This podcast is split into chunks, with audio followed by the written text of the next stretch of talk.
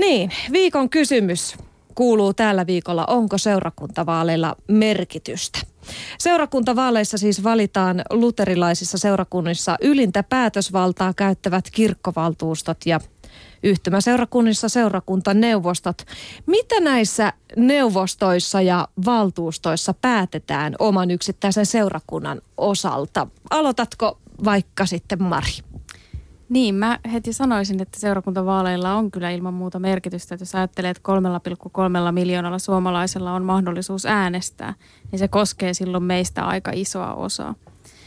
Seurakuntaneuvostoissa, kirkkovaltuustoissa ympäri maan päätetään ihan siitä arkisesta seurakunnan toiminnasta. Mitä siellä tehdään, kuinka paljon tehdään lapsityötä, millaista nuorisotyöstä, miten ollaan vanhusten kanssa, kuinka sen alueen yksinäisiä sairaita autetaan – toisaalta semmoista arkista talous, taloudenhoitoa.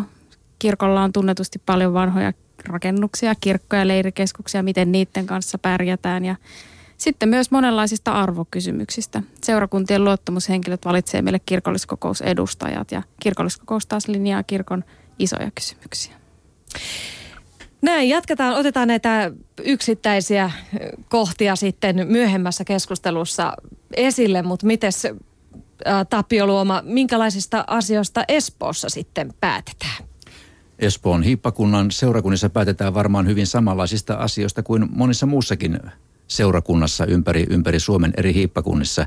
Kuten tuossa jo johdannossakin tuli esille, niin varmaan tämän nyt valittavan valtuustokauden suurimpia kysymyksiä tulee olemaan nimenomaan se, että mitenkä sopeudutaan kiristyvään talouteen ja minkälaisia prioriteetteja, ensisijaisuuksia seurakunnissa löydetään.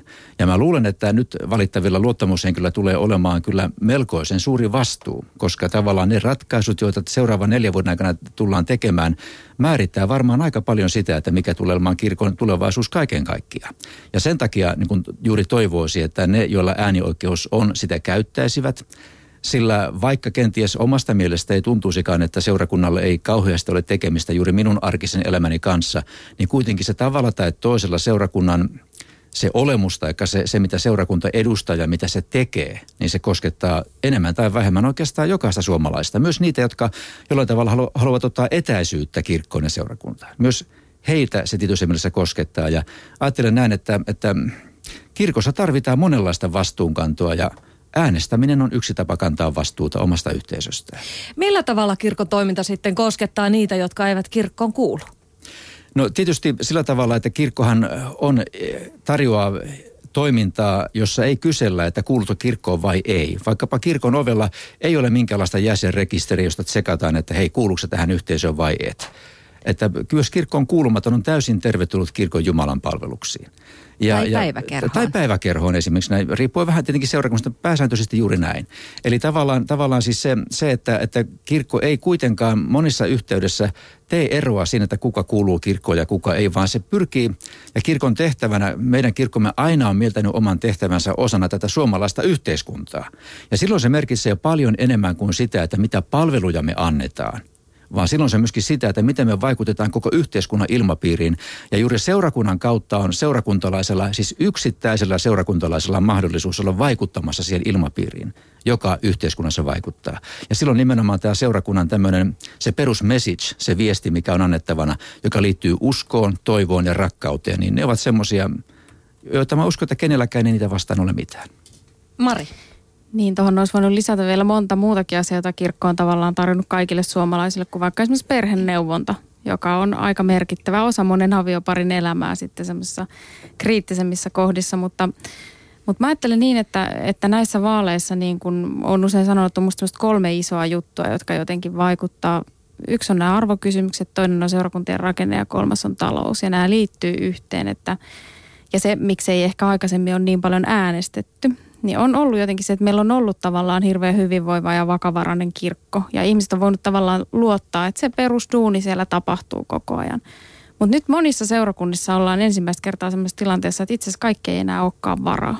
Ja joudutaan luopumaan jostakin. Ja, ja tavallaan niin kuin suomalainen yhteiskuntakin aika lailla tottunut siihen, että kirkko tavallaan täyttää niitä tiettyjä aukkoja ja tarjoaa sinne niitä juttuja. Mutta enää, enää niin kuin joka paikassa niin ei voida tehdä että kun katsoo seurakuntien päätöksiä, niin monet painii sen kanssa, että riittääkö diakoniartyön resursseja nuorisotyöhön tai lyheneekö rippikoulut tai myydäänkö leirikeskuksia, jotka sitten alkaa näkymään siinä, siinä perusarjessa. Ja mä ajattelin, että, että nyt kun toisaalta näitä kysymyksiä linjataan sitten toisaalta tätä kirkon rakennetta, että meillä on kirkolliskokouksessa sellainen esitys, että Suomeen tulisi 80 isoa seurakuntayhtymää, johon kaikki seurakunnat kuuluisi. En osaa sanoa, meneekö se sellaisena läpi, mutta se muuttaa sitten taas, niin kuin, ei välttämättä täällä pääkaupunkiseudulla, mutta läpi maan aika paljon sitä seurakunnan olemustakin, että mitä tehdään lähellä ja mitä ollaan valmiita antamaan sitten sinne kauemmas. Ja sitten toisaalta nämä isot arvokysymykset, jotka puhuttaa suomalaisyhteiskunnassa paljon, niin mä ajattelen, että ne on ihan yhtä lailla myös kirkon kysymyksiä. Arvokysymyksiin myös tavallaan odotetaan, että kirkko osallistuu aktiivisesti. Ja, ja tässä kohtaa on, on niin kuin mahdollisuus sanoa oma mielipiteensä. Mm.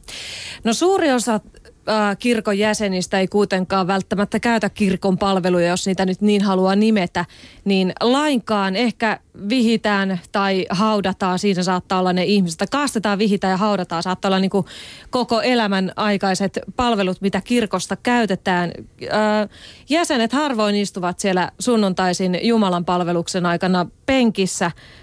Millaisiin lähes kaikkia jäseniä koskeviin asioihin, arkisiin asioihin sitten oikeasti voidaan vaikuttaa. Siis jos, jos miettii, että okei, kirkko ei katso, että oletko jäsen vai ei, mutta kun eihän kaikki käytä kirkon palveluja, miksi on siltikin tärkeää myös jäsenten äänestää? No mulla tulee mieleen ihan noin periaatteelliselta kannalta, että, että tota, kun puhutaan, että, että kuka on kristitty, niin tavallaan kristittynä olemisen semmoiseen perusjuonteeseen minusta on aina kuulunut kautta aikojen semmoinen piirre, että, että kristitty haluaa kantaa vastuuta omasta yhteisöstään, koska ei kukaan voi yksin olla täysipainoisesti kristitty, vaan tarvitaan muita. Olkoonkin, että kenties se yhteys ei nyt niin häävinen aina ole – mutta siitä huolimatta tavallaan se yhteys periaatteessa on olemassa ja, ja kristitty, joka kantaa vastuuta omasta yhteisöstään, niin, niin silloin hän toteuttaa sitä omaa kristityn kutsumustaan omalla tavallaan. Ja siinä mielessä mä ajattelen, että, että kun seurakunnassa tehdään päätöksiä, niin, niin ne kaikki jollakin tavalla koskevat totta kai ennen kaikkea seurakunnan jäseniä. Ja juuri seurakunnan jäseniä vartenhan se, se yhteys on olemassa. Ja kyllähän tänä päivänä edelleenkin tämä yhä enemmän ehkä ollaan tiedostettu se, että – että seurakunnan jäsenten tulee voida kokea oma seurakunta omakseen ja että sen tulee ikään kuin tarjota semmoista toimintaa ja semmoista elämää, jonka seurakunnan jäsen voi osallistua. No meidän kirkkohan tällä hetkellä koostuu edelleen yli neljästä miljoonasta jäsenestä ja on selvää, että tähän porukkaan mahtuu hyvin monenlaista. Ja sen takia ne odotukset, toiveet, ja, ja erilaiset unelmat, joita kirkkoon liitetään, niin ne on, ne on niin kuin hyvin erilaisia, osin jopa ristiriitaisia. Ja tämä tekee tavallaan tästä seurakunnallisesta ja kirkollisesta päätöksenteosta usein pikkusen vaikeaa. Ja se havaitaan myöskin paikallisella tasolla. Mutta siitä huolimatta, niin, niin musta on niin upeaa, että meillä on tämmöinen yhteisö, jossa on tilaa olla hyvinkin erilaisia ihmisiä ja jossa voidaan kuitenkin tulla yhteen ja päättää yhteisistä asioista. Ja mä luulen, että niin kuin mä tuossa yhdessä kohdassa viittasinkin siihen, että kuitenkin se, että kirkko on olemassa – ja että se ikään kuin pyrkii vaikuttamaan tähän yhteiskuntaan sieltä hyvin syvältä käsin, niin kyllä siinä mä uskon, että kaikilla seurakuntalaisilla on oma paikkansa ja, ja en tiedä miltä tämä maa näyttäisi, jos kirkko yhtäkkiä lopettaisi toimintaansa taikka meillä ei olisi enää tämmöistä yhteisöä kuin seurakunta. Mm. Aika monta tällaista palvelua, jotka tarjoavat monelle heikossa asemassa olevalle mm. ihmiselle apua, niin ainakin loppuisi. Mari. Niin ja sitten mä jotenkin ajattelin, että ei ole pelkästään kysymys siitä, että mitä palveluja kirkko tarjoaa tai, tai mitä toimintaa, vaan mitä ehkä kirkon jäsenet kirkolta odottaa tai mitä niillä olisi annettavana. Että se ei ole pelkästään, niin että meillä on helposti tämmöinen tosi työntekijäkeskeinen, joka on tärkeä näkökulma sekin, mutta että myös se, että mitä, mitä niin kuin itse asiassa, mihin mä haluaisin osallistua mun omassa kotiseurakunnassa. Miten mä haluaisin, että mun kirkon ja lähiseurakunnan tiloja käytetään. Mitä mä toivoisin, että siellä järkettäisiin mun lapsille. Miten mä haluaisin, että ne esimerkiksi huomioisi mun vanhenevaa äitiäni. Ja, ja niin kuin, että täl, tältä näkökulmalta, jos lähestyy sitä, niin sekin ehkä antaa sytykkeen toimia. Nettisivuillamme kirjoitetaan aika, aika tämmöisen monenkin suomalaisen allekirjoittava lause, että lapsityön koen tärkeänä toimintana seurakunnassa. Se on yksi syy, miksi ehkä tänä päivänä kannattaisi mennäkin. Että jos tuntuu äänestämään, että jos tuntuu, että on joku – joku tällainenkin asia näinä taloudellisena, äh, taloudellisesti vaikeina aikoina, äh, niin jos tuntuu edes, että on pieni, niin kannattaa mennä äänestämään. Pieni kipinä siellä, että lapsityö lähellä sydäntä. Hei nyt kun puhutaan kirkon tulevaisuudesta ja taloudesta, niin Kyseessähän on todellakin nämä suuret kiinteistöt. Onko kirkolla varaa pitää, onko seurakunnilla varaa pitää niitä ylläpitää, peruskorjata. Me tiedetään, että paljon on peruskorjattavaa edessä.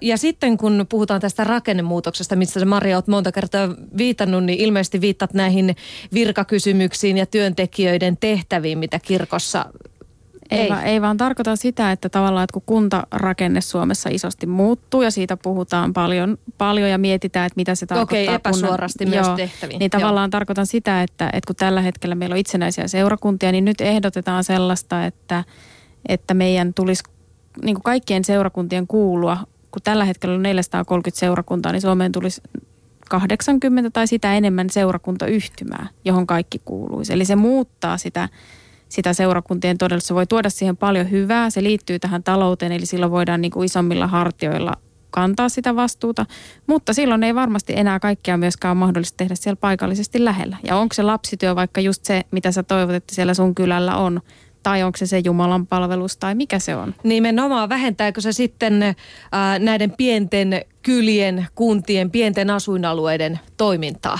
Kyllä. Mulla on se kokemus, että, että kun mä ollut mukana jossakin tämmöisissä prosesseissa, joissa, joissa on siis kuntaliitoksen seurauksena, myöskin seurakuntien ollut pakko liittyä yhteen, niin, niin usein se kuntaliitos on ehkä sujunutkin suhteellisen kivuttomasti, mutta yllättävän kipeää on ollut se, kun on ikään kuin joutunut seurakuntia laittamaan yhteen. Mikä omalta osaltaan minusta kertoo siitä, että, että tota, että seurakunta koetaan kuitenkin niin läheiseksi ja sitä paikallista identiteettiä ylläpitäväksi yhteisöksi, että siitä on niin kuin vaikeampi luopua. Silloin se vanha kirkko, jossa on kenties kastettu, jossa on menty naimisiin, jossa on päästy ripille ja jossa läheiset on haudattu. Lähellä on hautausmaa, jossa omat rakkaat on haudattu ja, ja ne omat juuret on hyvin syvällä nimenomaan oman seurakunnan kontekstissa. Ja, ja, ja vaikka kenties suhde seurakuntaa voi olla etäisempi jossain elämän vaiheessa, niin kumminkin koetaan merkityksellisenä se, että että on kumminkin olemassa tämä mulle rakas yhteisö ja sen rakennukset, jotka tavallaan kertoo mulle siitä, että hei mä kuulun johonkin. Mm. Mä ymmärrän pienemmillä paikkakunnilla juuri tämän, että se on se identiteetti siellä. Mutta jos me otetaan esimerkiksi vaikka Espoo, niin me ollaan ystäväpiirissä pohdittu sitä, että minkä takia pitää aina kuulua siihen seurakuntaan, jonka alueella asuu. Miksei itse voisi valita? Että mä en nyt oikeasti halua kuulua vaikka nyt otetaan nyt Espoosta esimerkki Tapiolan seurakuntaan. Koen sydämessäni, että haluan kuulua kauniaisten seurakuntaan. Mutta sitä valintaa ei voi tehdä. Tästä on paljon keskusteltu. Kyllä tämä niin ongelma on meillä äärimmäisen hyvin tiedossa. Nytkin kirkolliskokoukseen tulee tämmöinen aloite lopullisen käsittely, jossa, jossa puhutaan siitä tai keskustellaan siitä, että miksi Suomessa ei voi valita itse seurakuntaa, mihinkä kuuluu. Meidän koko rakenne oikeastaan perustuu tähän niin sanottuun parokiaalisysteemiin, jossa – joka on niin kytköksessä tähän, tähän valtion, tähän kuntalaitokseen. Ja, ja siihen erilaisia syitä on olemassa siihen, että juuri tähän on aikanaan päädytty. Mutta se, että kuuluu johonkin seurakuntaan eh, asuinpaikkansa perusteella, niin sehän ei estä suinkaan osallistumassa toimintaan jossain toisessa seurakunnassa. Että tämäkin kannattaa aina muistaa. Ja varsinkin suurissa kaupungeissahan liikkuminen seurakuntarajojen yli on hyvin tyypillistä ja tavallista. Ja, ja se, on, se on täysin niin kuin, käytettävissä oleva vaihtoehto. Tuo on varmaan enet, enemmänkin semmoinen rahakysymys nimenomaan talouden puolelta, että pienetkin seurakunnat saavat eikä vain yksi suosittu sitten sitä kaikkea rahaa. Puheen iltapäivässä puhutaan siis viikon kysymyksessä, onko seurakuntalla vaaleilla merkitystä. Täällä vieraina ovat piispa Tapio Luoma ja seurakuntavaalit 2014 projektipäällikkö Mari Leppänen. Ö, yksi asia, mihin seuraavan neljän vuoden aikana ihan varmasti tullaan ottamaan kantaa, on yksi arvokysymys, joka on tässä yhteiskunnassa erittäin esillä voimakkaasti. kirkko joutuu hakemaan paikkaansa muuttuvassa ja liberaalissa arvomaailmassa.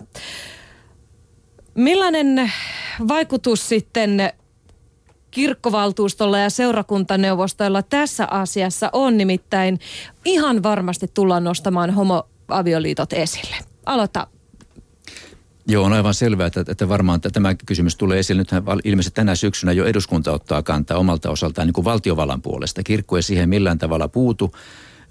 Kirkossa aikana sitten, jos tämä niin sanottu tasa-arvoinen avioliittolakiesitys menee läpi eduskunnassa, niin kirkkohan joutuu sitten miettimään sitä, mitä se tarkoittaa meidän tilanteessamme. Paikallisseurakunnalla ei suoraan ole sanavaltaa näissä kysymyksissä, koska kysehän on niin isosta asiasta, että se päätetään kirkossa yhteisesti kirkolliskokouksessa. Ja sielläkin se tarkoittaa sitä käytännössä, että, että kirkkokäsikirjaan tulisi muutos, jossa, jossa tavallaan ei puhutakaan enää miehestä ja naisesta että avioliitto ikään kuin ymmärretään sitten jo laajemmin jo eh, samaa sukupuoltakin olevien ihmisten välisenä liittona. Mutta tässä todellakin vaatii kirkolliskokouksessa sen, sen määräenemmistön ja paikallisseurakuntien eh, ja luottamushenkilöiden rooli tässä on se, että, että tavallaan eh, he voivat vaikuttaa tietysti tahtomallaan tavalla asiaan riippuen siitä, mitä miltä ovat, äänestämällä sellaista ehdokasta, joka sitten taas omalta puoleltaan on äänestämässä kirkolliskokoukseen – uusia jäseniä, kun sitten kirkolliskokousvaalit tulee vastaan kahden vuoden, kahden vuoden kuluttua. Mm. Eli silloin valitaan sitten keväällä 2016 uudet edustajat kirkolliskokoukseen. Ja tuota, mä luulen, että, että tämä todennäköisesti tulee olemaan yksi niistä kysymyksistä, mikä sitten ovat keskeisesti esillä. Mari.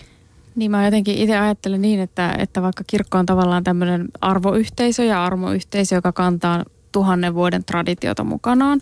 Ja jossa toisaalta Tapion kaltaiset piispat käyttää niin kuin omalla tavallaan valtaa, niin kirkko on myös ehdottomasti demokraattinen yhteisö. Ja, ja, ja tämä kysymys on minusta esimerkki siitä, että josta ei kirkossa päätä papit tai siitä ei päätä piispat, vaan se päätetään yhdessä kirkolliskokouksessa. Ja, ja näissä vaaleissa valitaan ne ihmiset, jotka valitsevat ne edustajat sinne kirkolliskokoukseen tästä asiasta päättämään. Ja, ja siksi ajattelen, että oman mielipiteen ääneen tuominen, oli se sitten suuntaan tai toiseen, niin on, on tosi tärkeää. Mitä muuta arvokysymyksiä, tällaisia suuria, tällä tulevalla neljävuotiskaudella edustajat sitten päättävät tai pohtivat? Tuleeko mieleen? Mä luulen, että tämä monikulttuuristuminen kaiken kaikkiaan tulee olemaan semmoinen seikka, mikä heijastuu tavalla tai toisella. Ei ehkä mihinkään yksittäisen kysymykseen tai aloitteeseen, vaikkapa kirkolliskokouksessa tai paikallisen seurakunnan hallinnossa.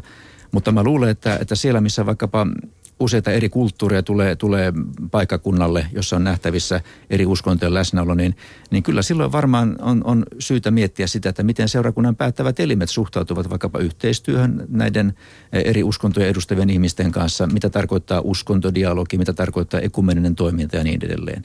Eli että kyllä näitä, näitä arvokysymyksiä varmaan vastaan tulee, vaikka tässä yhteydessä nyt en osaa ennakoida mitään erityisiä. Mutta olkoon ne kysymykset ihan mitä tahansa, niin mä ajattelen näin, että – että, että kun kirkko tarkastelee, kirkkohan saa paljon sapiskaa myöskin siitä, kun se tuo omia, omia niin näkökantojaan esille, tai kun kirkon piirissä tuodaan ehkä, ehkä vähän tosistaan poikkeaviakin näkökantoja esille välillä.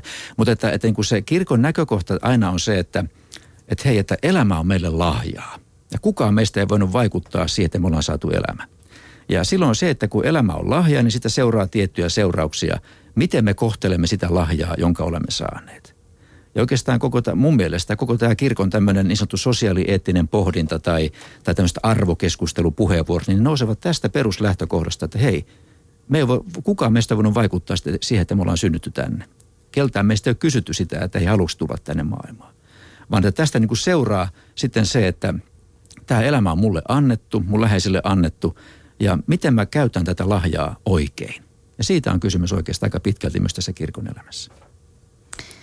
Niin, mäkään en osaa mitään yksittäisiä sanoa, mutta jotenkin mä toivoisin, että kirkko olisi vielä paljon rohkeampi sellaisessa niin kuin, ää, epäkohtien ja eriarvoisuuden esille nostamisessa. Että meillä menee aika paljon aikaa tällaiseen niin kuin sisäiseen jankutukseen ja sitten toisaalta näihin talous, talous- ja rakennekysymyksiin. Ja sitten kuitenkin tavallaan, mä että se kirkon perimmäinen tehtävä olisi se, että, että niin kuin ollaan semmoisen radikaalin rakkauden sanoman viestiöitä, jotka niin kuin on niiden rinnalla, joilla menee kaikkea huonommin, joiden puolesta kukaan ei puhu. Ja nyt paljon on puhuttu yksinäisyydestä ja meidän väki ikääntyy ja sitten toisaalta niin tämä monikulttuurisuus ja se semmoinen aika rumakin puhe, mitä sen ympärillä käydään, niin musta mä olisin tosi onnellinen, jos mun kirkkoni niin kuin vielä paljon voimakkaammin jotenkin puolustaisi myös sillä tavalla niin kuin eri uskonnoistakin tulevien ihmisten oikeutta ja sitten toisaalta niin kuin sitä semmoista henkilökohtaista rohkeata omaakin Jumalapuhetta ja, ja sitten siitä sitä semmoista nousevaa lähimmäisen kohtelua. Kirkko vaikuttaa siis monella tapaa ihmisten arkeen, mutta ilmeisen moni ilmeisestikään ei ymmärrä sitä tai ei koe sitä, että kirkko vaikuttaa, vaan eikä äänestä tällä äh, seurakuntavaaleissa. Siitä kertoo, kertoo siis tämä alhainen äänestysprosentti. Miksi tänä päivänä useampi äänestää jaloillaan kuin että menisi tuonne äänestyskopille ja valitsisi oman ehdokkaansa? Tapio. Tähän on varmaan hyvin monia eri syitä ja, ja onhan niitä kartoitettukin näitä, näitä syitä, mistä johtuu. Mutta ehkä taustalla on sellainen laajempi trendi, jossa ylipäätään tämmöiset perinteiset instituutiot eivät ole mitenkään kovassa kurssissa tänä päivänä. Tämmöinen yksilöllisyyttä korostava aika korostaa ennen muuta sitä, että ihminen itse määrittelee identiteettinsä ja, ja ne kuulumisyhteisöt, joihin hän haluaa liittyä. Ja siinä tavallaan kirkko on samassa kategoriassa vaikkapa puolueiden tai monien muiden tämmöisten isompien yhteiskunnallisten toimijoiden kanssa – et siinä mielessä tavallaan tämä, mitä nyt nimenomaan meidän kirkkoa tämän kirkosta eroamisen kautta on kohdannut, niin se ei ole mitenkään eh, epätavallista niin kuin laajemmin suomalaisessa yhteiskunnassa liittyen vanhoihin instituutioihin, mutta se ei ole myöskään epätavallista, kun vertaa muihin länsimaisiin kirkkoihin.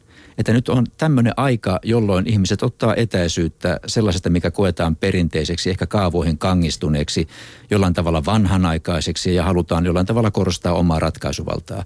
Ja samaan aikaan ehkä ei aina huomata sitä, että emme kumminkaan ole ihan vapaita erilaisilta vaikutuksilta. Että tavallaan niin ajatus siitä, että että mä ihan täysin vapaasti ja suverenisti tekisin valintani vaikkapa kirkkoon kuulumisen puolesta sitä vastaan, niin mä en oikein usko, että, että, että kovin monia löytyy semmoisia, jotka täysin vapaasti, täysin oman harkintansa perusteella, tai, tai että ihan ilman mitään ulkopuolista vaikutusta tekisivät oman ratkaisunsa. Mari. Niin sitten mä ajattelen jotenkin niinkin, että, että ehkä niin kuin tällä hetkellä myös meidän seurakunnat, kun ajattelee, että yli neljä miljoonaa suomalaista kuuluu kirkkoon, niin esimerkiksi meidän seurakuntien päätöksenteossa on edustettuna aika vahvasti se aktiivisimmin osallistuva joukko, jotka saattaa olla arvoiltaan ehkä jopa konservatiivisempia kuin koko jäsenistö, niin ihmiset ei niin kuin tunnista itseään aina siitä. Ja se on yksi tärkeä syy, miksi pitäisi vaikuttaa ja saada niin kuin monenlaista äänet kuuluviin. Sitten tietysti me on tiedetty, että näissä isoissa keskusteluissa eroaaltojen ympärillä niin kuin kirkon sanomaksi monesti niin kuin halutaan ymmärtää sellaisia asioita, jotka ei välttämättä suinkaan ole kirkon sanomia. Mutta se, mikä mua on niin kuin näiden vaalien alla paljon mielityttänyt, on se, että samaan aikaan kun tämä suunta on tämä, niin sitten esimerkiksi Helsingissä meillä on tämmöisiä seurakuntia, joissa se kirkon kuulumisprosentti saattaa olla alhasta, niin kuin joku Paavali tai Haaka, Herttoniemi, tuomiokirkkoseurakunta koko maata ajatellen. Niin siellä onkin sitten yhtäkkiä puolet ehdokkaista alle nelikymppisiä. Ja, ja niin kuin se mun pohdinta on niin se, että se, onko se jäsenyys tavallaan muuttunut tietoisemmaksi, että on haluttu myös liittyä takaisin kirkkoon ja on tullut jollakin tavalla semmoinen, että hei, että, että itse asiassa nämä elämän ja kuoleman kysymykset, rakkauden kysymykset, surun ja ilon kysymykset, toivon kysymykset on mulle tärkeitä ja ehkä kirkko sittenkin antaa mulle mahdollisuuden vaikuttaa niihin ja mä haluan vaikuttaa niihin. Mm. Mutta onko kirkko oikeasti sitten, jos nyt kävisi niin, että näissä kirkollisvaaleissa äh, tota, valittaisiin sellaisia edustajia, jotka eivät edusta sitten ehkä sitä konservatiivista, vanhoillista, jota nyt tällä hetkellä valtuustoissa ja neuvostoissa on. Olisiko kirkko oikeasti valmis muuttumaan? No kyllä mä ajattelen näin, että totta kai, niin kuin Mari totesi äsken, niin tavallaan kirkossa, kirkossa päätöksiä tehdään yhdessä. Että jos kerran päättäjät ovat jotenkin mieltä, niin se tulee päätökseksi. Näin se, näin se vaan menee. No, Kuinka sitten, hidas niin. prosessi se olisi? No varmasti monet asiat ovat kirkossa hitaita. Se täytyy myöntää. Se johtuu meidän tästä äh, hallinnollisesta rakenteesta ja, ja on selvää, että mitään nopeita muutoksia ei varmaan missään tapauksessa niin kuin voi odottaa.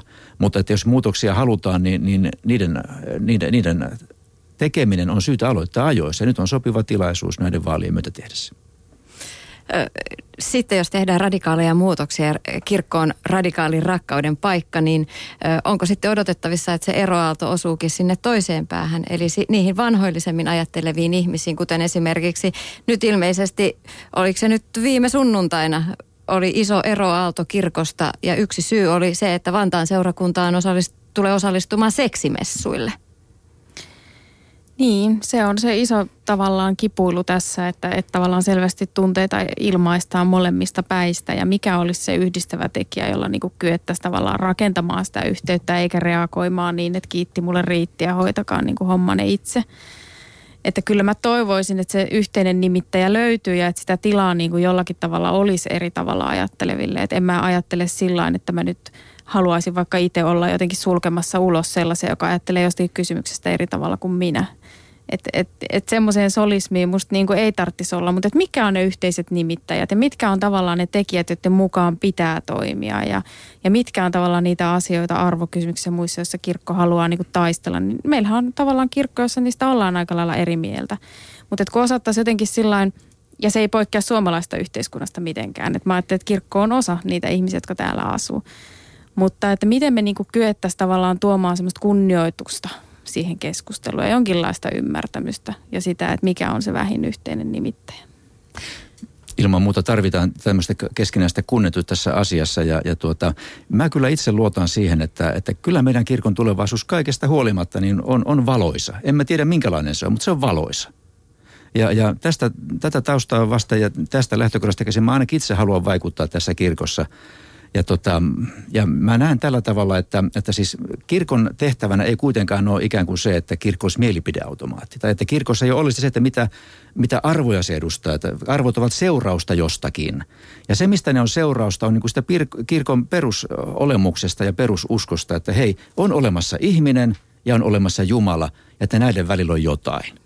Ja tästä lähtee sitten kaikki. Ja mä uskon, että, että tämä on myöskin se yksi sellainen yritys sanoittaa sitä, että, että mikä on yhteistä meille kaikille, riippumatta siitä, mitä me ollaan sitten jossakin käytännön yksityisasioissa mieltä jostain asiasta. Tänä päivänä puhutaan paljon siitä, että suomalainen yhteiskunta jakaantuu. Meillä erot ja kuilut kasvavat menestyvän ja sen toisen puolen rikkaiden köyhien välillä. Näitä eroja voidaan tehdä vaikka miten paljon hyvinvoinnin, terveyden, kaiken osalta. Miten käy kirkossa? Jakautuuko kirkko niin, että siellä on erilaisia ryhmiä sitten, jotka yrittävät taaplata toistensa kanssa joten, joten kuten? Mitä Marri sä oot mieltä? No siis kirkossa varmaan nyt jo on erilaisia ryhmiä, mutta sitten samalla kirkko on, mä ajattelen, että se on Suomen suurin yhteisö, joka jollakin tavalla niin kuin kokoaa myös ihmisiä yhteen ja erilaisia ihmisiä yhteen. me ollaan tilanteessa, jossa me tavallaan niin sosiaalisessa mediassa kuin tavallaan omissa ystäväpiireissä me ollaan niiden ihmisten kanssa, jotka ajattelee samalla tavalla kuin me ja on kaikesta samaa mieltä kuin me. Niin kirkossa itse asiassa, jos jollakin tavalla voisi olla sellainen yhteisö, joka myös kokoaa erilaisia ihmisiä. Tavallaan ihmisiä yli sen oman sosiaalisen viiteryhmän. Että kyllä mä ainakin itse ajattelen, että, että ne tilanteet, mihin mä osallistun ja missä mä oon mukana niin kuin seurakuntalaisena, niin ne on sellaisia, missä mä monesti tavallaan pääsen olemaan sellaisten ihmisten kanssa, joiden kanssa mä en muuten olisi mä uskon ihan samalla tavalla, että siis, että siis meidän kirkko loppujen lopuksi, jos vertaa moniin muihin länsimaisiin, jopa pohjoismaisiin kirkkoihin, on niin kuin yllättävänkin ikään kuin yhtenäinen monessa, monella tapaa. Että tänne mahtuu niin monenlaista ja kumminkin muun muassa tämmöiset erilaiset hengelliset virtaukset on pystynyt olemaan kirkon sisällä kaikesta huolimatta. He ovat halunneet rakentaa tätä yhteistä kirkkoa ja on haluttu tuoda erilaisia näkökulmia yhteiseen pöytään. Ja toivoisin, että tämä niin kuin jatkuu. Ja että se, että meillä tämä nyt aika, jolloin tulee niin kuin uusia näkemyksiä ja, ja minusta on tervetullutta, että ne tulevat mukaan tähän yhteiseen keskusteluun ja yhteisen kirkon rakentamiseen. Ja mä todella toivon sitä, että, että käytettäisiin tänä vuonna tilaisuus hyväksi ja käytäisiin äänestämässä ja vaikutettaisiin tähän kirkon todellisuuteen, joka niin kuin mä uskon, niin vaikuttaa edelleen pitkälle pitkälle tulevaisuuteen suomalaisessa yhteiskunnassa. Mari. Niin mä vielä jotenkin näihin vaaleihin ajattelen just sillä että tavallaan tämä myös tämä kirkon jäsenyyshän on aika monenlaista. Että osille se on selkeästi niin kuin tärkeä hengellinen yhteisö ja sitten joku toinen kirkon jäsen haluaa tavallaan tukea sitä työtä, hyvää työtä, jota kirkossa tehdään. Ja, ja, ja vaalien yhteydessähän me ei niin kuin määritellä va- jäsenyyden syitä, vaan me kutsutaan niin kuin kaikenlaisia ihmisiä vaikuttamaan ja – ja kun muistelee ja ajattelee sitä niin kuin omaa arkea ja työtä pappina, ja joskus esimerkiksi kun papin arkeen kuuluu tällaiset, että joka viikko käydään syntymäpäiväkäynneillä vanhusten luona. Ja usein, usein meni sellaisen – vaikka nyt 78-vuotiaan mummon kotiin, jossa tajus, että täällä ei ole käynyt kuukausin kukaan muu kuin vaikka joku kotipalvelun työntekijä. Niin mä ajattelin, että tämä ei voi olla totta. Että meidän kirkko niin kuin tukee sitä, että me tehdään tämän kaltaista työtä. Ja tämä on nyt vaan niin kuin yksi pieni ikkuna siihen.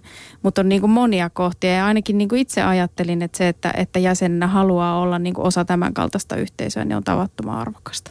Vielä tähän erilaisuuteen niin liittyen tuli semmoinen, että jos vielä mieleen, minkä en malta olla toteamatta – että, että useinhan kirkolta odotetaan, että se olisi niin kuin kannanotoiltaan ja ajatuksiltaan ja siltä ilmeeltään semmoinen kuin vaikkapa joku kahden tuhannen hengen pieni porukka. Eli tämmöinen kuin pieni yhdistys, joka on niin kuin aina joka suuntaan niin kuin samannäköinen. Mutta me ollaan kumminkin yli neljän miljoonan jäsenen yhteisö ja, ja, ei tämmöisestä millään saa pientä yhdistystä. Ja minusta on tärkeää, että me nähtäisiin tämä voimavarana ja, ja pyrittäisiin vaikuttamaan tähän yhteiseen todellisuuteen sillä tavalla, että, että seurakunnan jäsenillä olisi tilaa omassa yhteisössä.